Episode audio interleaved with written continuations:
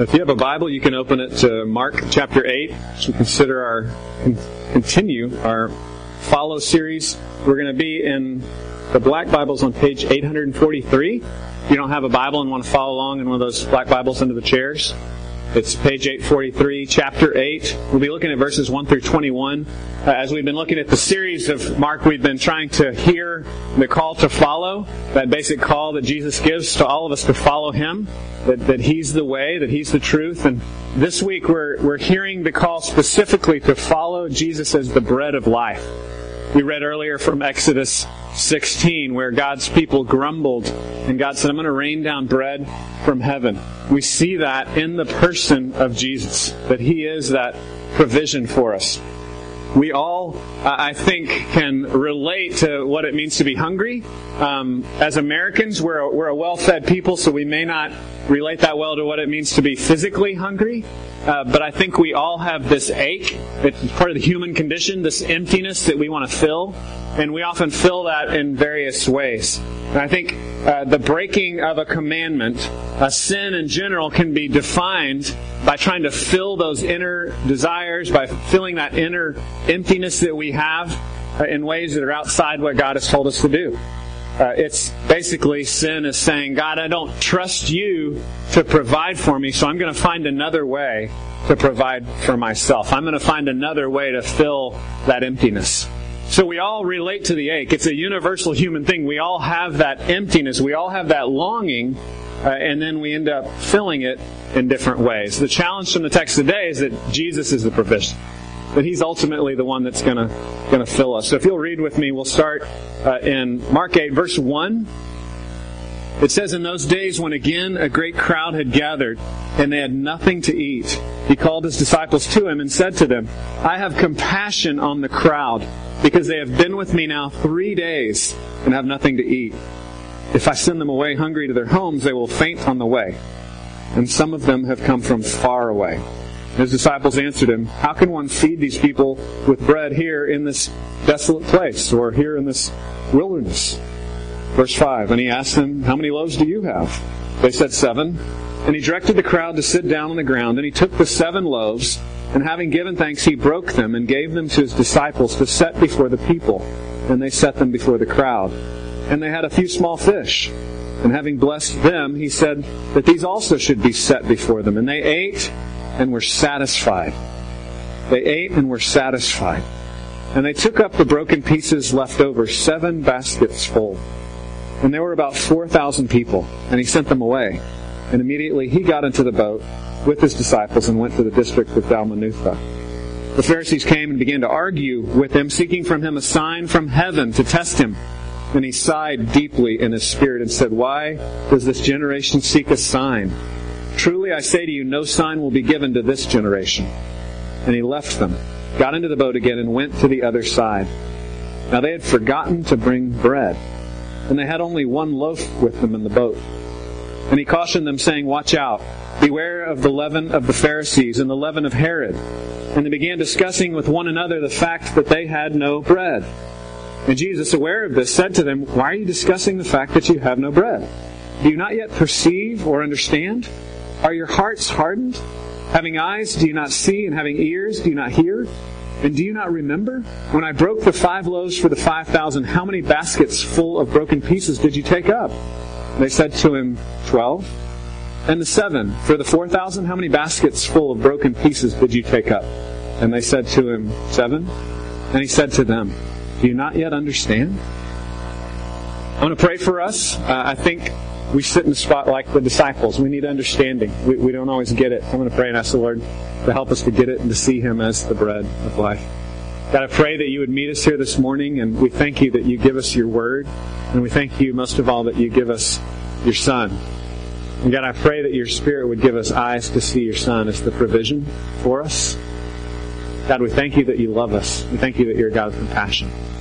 And we pray that you would fill us. And we pray this in Jesus' name. Amen. I was thinking about this concept of, of hunger and this uh, desire we have, a basic human need to be fed. And I was thinking, really, that's a basic way as a parent that you show love for your children. One of the basic first tasks as a parent is to feed your kids, right?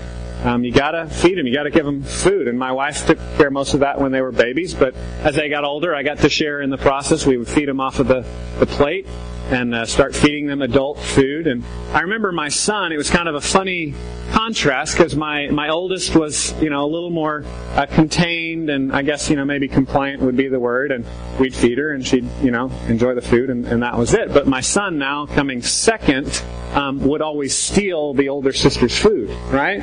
He was just like this hunger machine. And uh, we'd sit down, you know, at the table, and he'd drink his juice real fast, and he'd just grab hers and drink hers too. You know, and I remember, you know, older sister always crying because he was always taking her stuff and just kind of eating whatever he would see, you know, wherever it was. He was hungry, and he was trying to fill that hunger. I remember one time we were in the playground when he was about one, maybe a little older, and uh, I see him. I'm sitting on the park bench reading, and I see him over there on the playground crawl over and, and grab a sandwich on the playground and just start eating it. And I'm seeing him put the sandwich that he finds on the side of the playground that's covered in ants in his in his mouth. And I'm thinking, spiritually speaking, that's that's what we do, right? We're just hungry and we say, God, I don't I don't care if there's ants, if there's poison, I don't care. It doesn't matter. I'm just going to eat because I'm hungry. And we don't always wait and ask God to provide for us or trust Him to provide for us. Um, and and now uh, we'll accept donations because he's 13, and so we can't we can't quite keep up any longer. Um, I'm just kidding. We're we're fine. But he does eat a lot. The the thing that I think that is really important for us to notice in the in the Mark passage this morning is that Jesus has compassion on us in that hunger. And I think that's the first place we need to start. I want to, uh, at this first slide, look at it this way. The bread of life, Jesus as the bread of life, has compassion on us. And I think that's kind of starting point for us to get that relationship with God right. To understand what it means to trust Him to provide is to understand that He's a compassionate God. Right? I started off saying we all know what it means to be hungry. We all have this ache. We all have an emptiness, and we're trying to fill that in different ways. And what we need to understand is that Jesus understands that emptiness. He understands that ache, and He has a compassion towards us. If you look at verse 2, go back to verse 2 in Mark chapter 8, Jesus says, I have compassion on the crowd because they have been with me now three days and have nothing to eat. If I send them away hungry to their homes, they will faint on the way, and some of them have come from far away. Now, when you compare the different uh, miraculous feedings in the scripture, right, there's a, a feeding of, just kind of give you context, there's a feeding of 5,000 earlier, and there's a feeding of 4,000 now. The feeding of 5,000 seems to be in more Jewish territory. The feeding of 4,000 is in a more pagan area here. And so there's a lot of interesting concepts you could pull out of that. You could compare the numbers and, and people uh, divide them up. And I think there's a lot of interesting things you could glean out of that and encourage you to study it more. But I think a really interesting central idea here is that that there's a much greater sense of urgency in this feeding than there was in the previous one. In this feeding there in the wilderness, and the other feeding, the disciples were saying, well, we don't have enough money to go to town to buy them bread. Here, that's not even an option. There's no option at all. They're, they're three days journey from, or they've been with them for three days, and he says some of them live far away, and if I send them away, they're going to faint before they even make it to any food. There's a greater sense of hunger there's a depth there. And then we see that Jesus has compassion. There's a greater sense of urgency, there's a greater emphasis on the hunger, and Jesus has compassion towards that hunger. And I love this word. It's one of my favorite New Testament words. It's an idiom in the Greek. It's splanchnizomai, which literally means his guts are moved. And so one of the ways that God is revealed to us through Jesus is that He's not a passionless, removed God that sits away from us, but He is a God that is moved towards us in our pain. And that's, that's literally this idiom in the Greek. When it says He has compassion on us, it means His guts are moving towards us. It's this umph that He feels, this, this drawing towards us in our pain. He doesn't sit over to the side and watch in, in cold reflection but He's moved towards us. And I think that is so important that we would see God that way.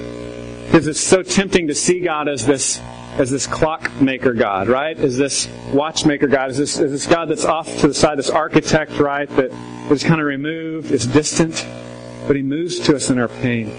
Hebrews it says he's able to sympathize us because he's been tempted in every way that we have.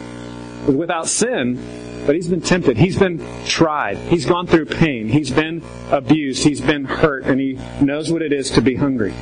So he understands the pain you're going through, and he has compassion on the pain that you're going through. And we have to start there. I have a picture here of a starving child. Um, so we actually are sponsors of Compassion International, right? Where you sponsor children to make sure they're fed and they get to go to school and get to be taught the Bible. There's other ministries like that, and sometimes these commercials come on TV and they're just hard to watch, right? I mean, you because you feel this, you feel it in your gut, and that feeling that you either uh, dwell on, right, and, and feel really bad and want to do something about it, or you quickly move to the next channel because it's too much for you to feel. I want you to recognize that that feeling, that's how God feels towards us. God is revealed to us through Jesus as a God that feels this pain and is drawn towards us. He's not passionless, He has compassion towards us. And that is so important that we would understand Him that way. And he also recognizes that it's a deeper hunger, that it's not just a bread issue. He recognizes that deeper ache that we have. And I think that's important again for us to recognize as Americans, because he's not just the God that, that feeds the physically hungry, but he's the God that feeds all of us who are spiritually hungry, who are separated, who are lost, who are wandering, who are broken. We don't know what to do with our life, and that's the God that we know. It's the God that's revealed himself as that God that provides for us. If you would flip over to John, it's it's made really, really clear in John 6. You know, the different Gospels give different perspectives. A lot of times Mark is more mysterious. We talked about this a couple of weeks ago. A lot of times Mark leaves us hanging. A lot of times Mark, he's trying to break us. And when you read the whole book, you see, oh, the solution is Jesus. But a lot of times in the sections of Mark, uh, you don't get that solution until the end of the book, right? So just looking at chapter 7, just looking at chapter 8, we just see the problem. We just see the emptiness and in chapter 6 of John, in the Black Bibles, it's page 891. In chapter 6, verse 27 of John, he says, Do not, well, I need to give you context, sorry. Uh, in this context, this is around the same period of his ministry. John only talks about the feeding of the 5,000. He doesn't even talk about the feeding of the 4,000. Uh, but I would say he uses the feeding of the 5,000 to kind of stand in for both of them. He's like, okay, I've already demonstrated that Jesus miraculously provides for us. And then he jumps ahead to some of this debate and interaction, which I believe is happening in Mark around the feeding of the 4,000. So he kind of skips over some of that material and goes straight to this in, in John 6:27. Do not labor for the food that perishes, but for the food that endures to eternal life, which the Son of Man will give to you. For on him God the Father has set his seal. Then they said to him, What must we do to be doing the works of God? Jesus answered them, This is the work of God, that you believe in him whom, whom he has sent. So they said to him, Then what sign do you do that we may see and believe you? What work do you perform? Our fathers ate the manna in the wilderness, as it is written, He gave them bread from heaven to eat. Jesus then said to them, Truly, truly, I say to you, it was not Moses who gave you the bread from heaven, but my Father gives you the true bread from heaven. For the bread of God is he who comes down from heaven and gives life to the world. They said to him, Sir, give us this bread always. Jesus said to him, I am the bread of life. Whoever comes to me shall not hunger, and whoever believes in me shall never thirst. But I said to you that you have seen me, and yet do not believe. All that the Father gives me will come to me, and whoever comes to me, I will never cast out. For I have come down from heaven, not to do my own, my own will, but the will of him who sent me. So I believe here we have more of a fleshing out of what we see in Mark 8 of the Pharisees, the religious leaders, disputing with him. And he helps them to understand it's not just an issue like we saw in Exodus, if they're physically hungry, they need manna, they need bread from heaven. Yes, we do. We need daily provision. We need our daily bread. But he's saying there's this spiritual hunger that you have, and the provision is Jesus. Saying, I'm this bread of heaven that has come down to provide for you. So the first thing that we have to do is we need to recognize the hunger, right? And then we have to recognize that God moves towards us in our hunger. So no matter what pain that you're in, no matter what struggle you have, you have to recognize that the God of the universe is a God in the Bible who's displayed himself as a God who's intimately evolved, involved in human affairs, that he knows what it's like. He's been abused, he's been hurt, he's gone through pain. He understands these things and he's moved towards you in compassion. And also we need to understand that he's not just wanting to fix what's physically broken. He wants to permanently fix us. He wants to help us be filled forever, eternally, not just feed our stomachs, but, but feed our, our souls. Help us to be made right, put back together that spiritual ache that we have. He wants to restore that. And the final thing I want us to understand when we look at this text is what we see in both feedings. He involves his disciples in feeding others. He's a God that's moved towards people in their compassion. He offers himself as the solution standing apart from every other religion in the world that says, hey, you need to climb the ladder. He's the God that came down the ladder to come get us. And he involves us in the work as well. He comes down the ladder to come get us. He's the provision. And he says, hey, I, want you to come along with me. I want you to help. I want you to be a part of the process. He looks at the disciples and he says, what do you have to offer? They say, well, we just have a few loaves here, but that's not going to work, right? And I want you to think about that this morning that God wants you as a God of compassion, as the God that provides himself as the solution for the world's problems. He wants to involve you in sharing that with the world. And all of you, all of us, have this resistance, right? I, have joked about it before. I thought being a preacher was like the weirdest job in the world, and, and you know, jokes on me. Here I am, right? I, I, you know, at one point I just offered to God God, I, I can't, I can't really do anything, but I'll, I'll give you what I got, right? I'll, I'll offer this to you. And that's really all He's asking you. He's just asking you, what do you have in your pocket right now, right? What, what skills have you learned so far in life? You may feel like you don't have any skills. You may feel like you don't have any money. You may feel like you don't know what you're doing. You may feel like you don't have the emotional capacity to help anybody. He's just saying, what do you have? What do you have? Give that to me, and I will multiply that miraculously. God can take what you have that's not enough. Don't hear me saying that it's enough. It's not. What I have is not enough. What you have is not enough. What, what any of us has is not enough to fix what's wrong with the world. Jesus is the one that came to fix what's wrong with the world. He just asks you to just offer, what, what do you have? What do you have to share? And we keep going back to, uh, well, I don't really have anything. I can't really fix it. The problem's too big. I can't do anything. He just says, no, just give me what you have. He wants to involve us in the fixing of the world. He wants us on his team, which is amazing. Especially when you look at the disciples, when you think about our own life and the confusion and the mess that we walk through, he, he wants us involved in the process. He's a God that's moved towards us in compassion and wants us to be moved in compassion with him. He wants us to go with him to help other people. My question for you is, is are you doing that? Are you, are you taking action? Are you offering what you have, however meager it is? We talked about all the you know ministry opportunities we have here. A lot of times it's not a it's not a corporate in the box thing that you sign up for at church, but sometimes it's just some some relationships that you have in your life, and God's asking you to move towards some people in their pain, be of service to them, to help them, to love them. Are you offering whatever meager resources you have to Jesus so that he can multiply those to be a blessing to other people.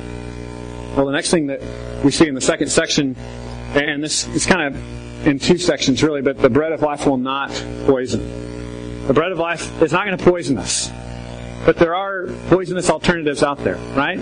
We, we didn't want our son on the playground to eat a bunch of ants. I don't think ants are really poisonous. Um, actually, since he became a teenager, he's eaten ants too, again, just to gross people out, you know? And it never really bothers him. But, but there are things that are poisonous, right? I mean, there are things that could really genuinely hurt you. When he was a baby, he was allergic to peanuts, and so uh, one time he did that with peanut butter too, and you know, and we're like running to dive and knock it out of his hand because it would kill him. He was so allergic to it. And there are things that will kill us.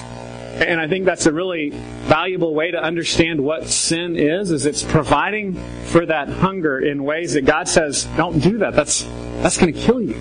It, you know, the law and, and morality are not things that God set up arbitrarily just to ruin our fun, right? God's trying to help us to understand how to live and how to thrive in this world. And the bread of life, if we rely on Him, it's not going to poison us. It's going to help us to thrive. Look at verse 15 in Mark 8, back in Mark 8.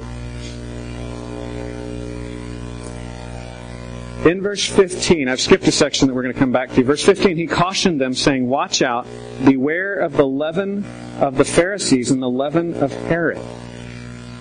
Now, he's explaining the poison of these people that reject him as the provision. Right? Uh, leaven sometimes is used positively in the Gospels to talk about the kind of um, underground growth of the gospel, right?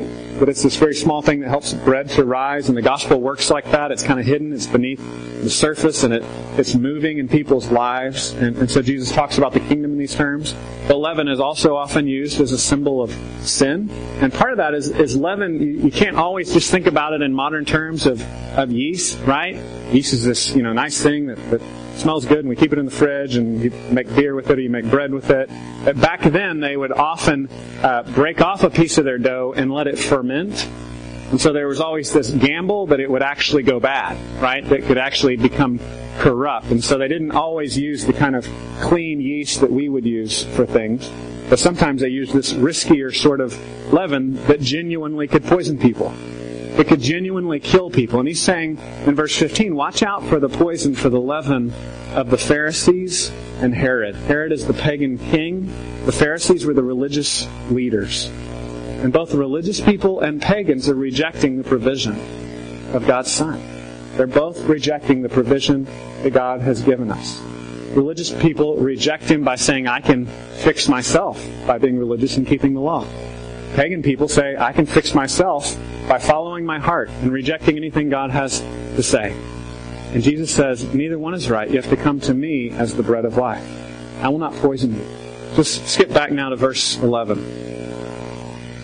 Verse 11 says the Pharisees, these were the religious leaders, came and began to argue with him, seeking from him a sign from heaven to test him. And he sighed deeply in his spirit and said, Why does this generation seek a sign? Truly I say to you, no sign will be given to this generation. And he left them. He got into the boat again and he went to the other side. I have a picture here of uh, poison. There we go. I have a picture here of poison, and Jesus is saying, Watch out. Watch out for the pride of religious people. Watch out for the pride of Herod, the pagan ruler.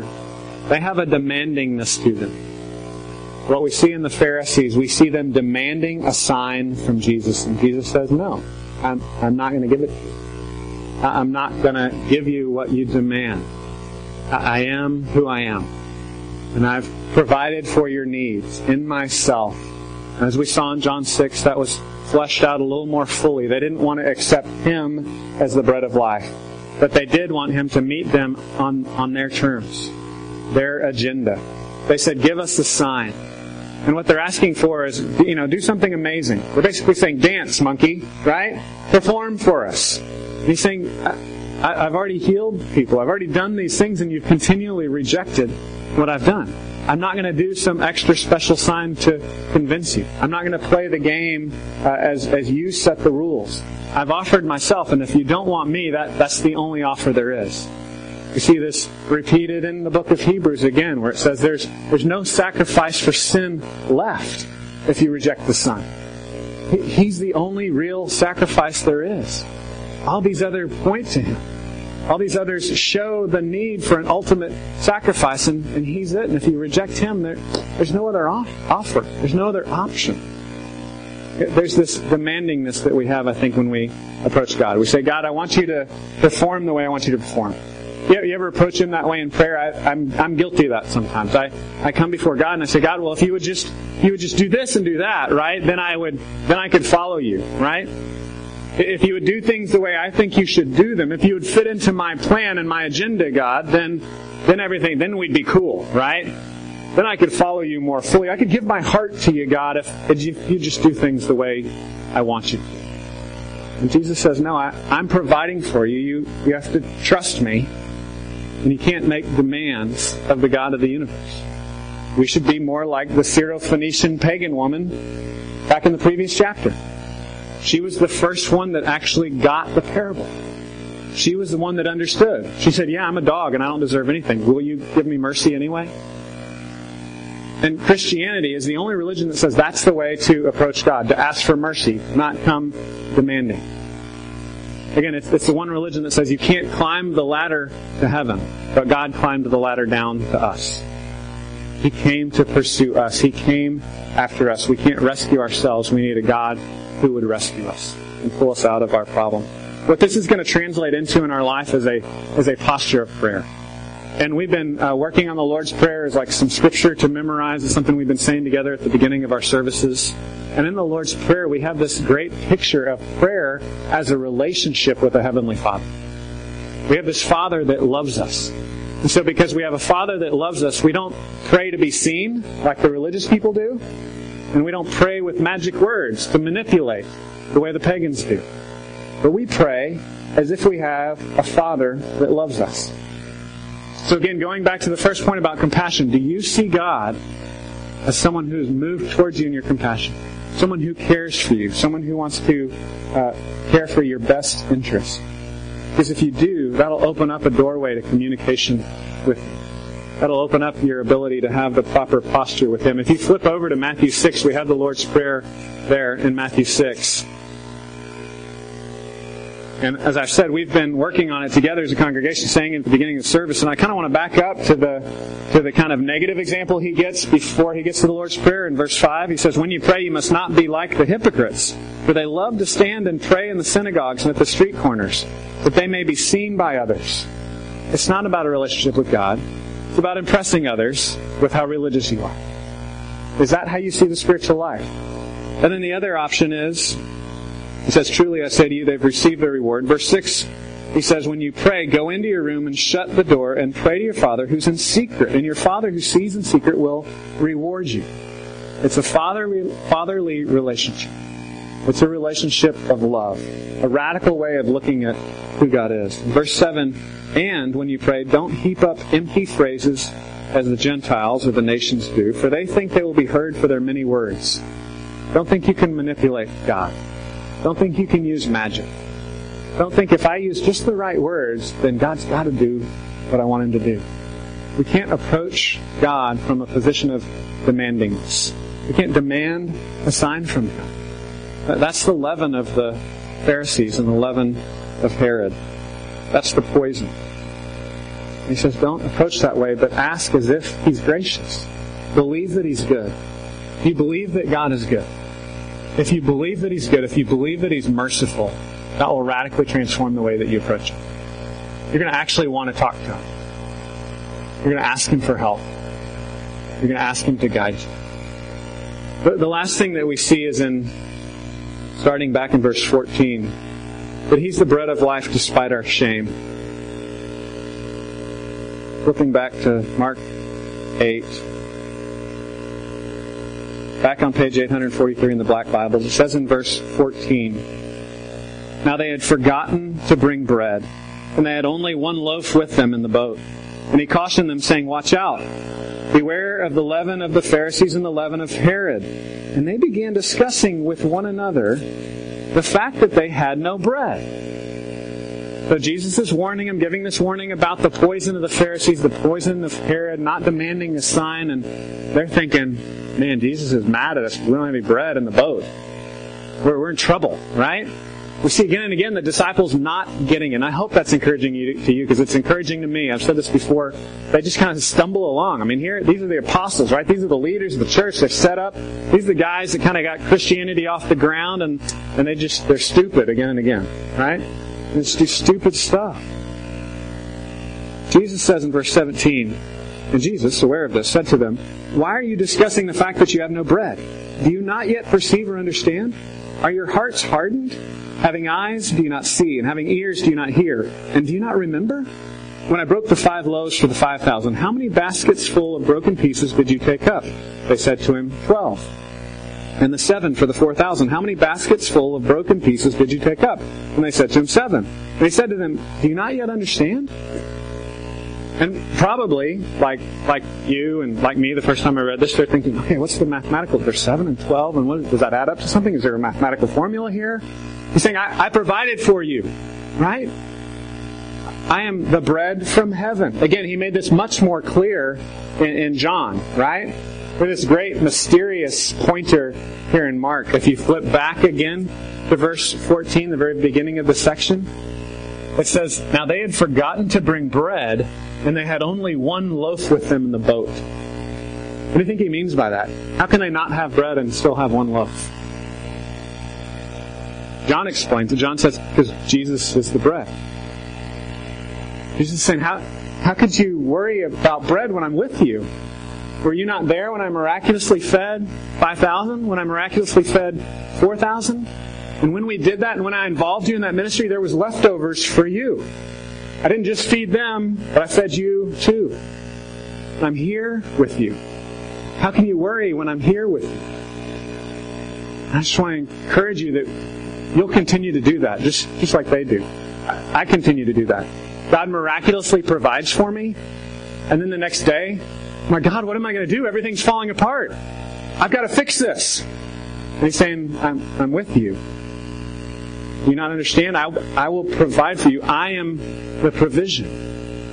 And we're called again and again to trust in Him and to not trust in our circumstances. And this frees us, again, to live life in this kind of risky way where we would actually love other people, where we would actually begin to use our meager resources to provide for others, to help others, to, to love others. I found a picture, a little, little comical distraction here what it looks like to be ashamed. Um, this is, I think it's called the steeplechase. Anybody ever run the steeplechase? Right? This is kind of this cross country type thing with different barriers. You jump over things and jump over water, and so he he missed there.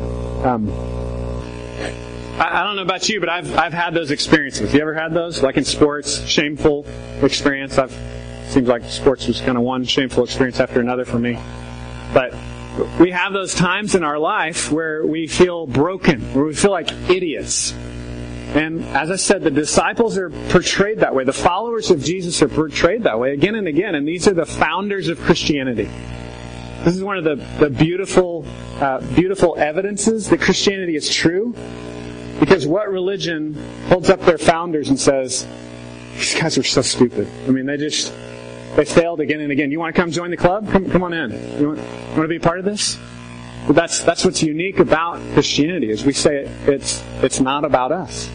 It's about God providing for us. Jesus is the provision. We don't provide for ourselves. We're called to follow Him. And as we become more convinced of that, that sets us free to be of use in this world. To not just be about ourselves, but to be used by Him to help others. Be an encouragement to others with whatever skills we have, with whatever talents we have, no matter how meager they are, no matter how small they are, we can use them to glorify God. And that's the call that He gives to us. Let me pray for us. God, we thank you that you love us and you want to use us in your work of sharing yourself. God, I thank you that I don't have to fix myself, but you're the God that gave yourself for me. And I pray, Lord, that that would free us up, would be a blessing to care about others, to not just care about ourselves, but to know that we're taken care of by you, so that we can be generous with others. I pray this in Jesus' Amen.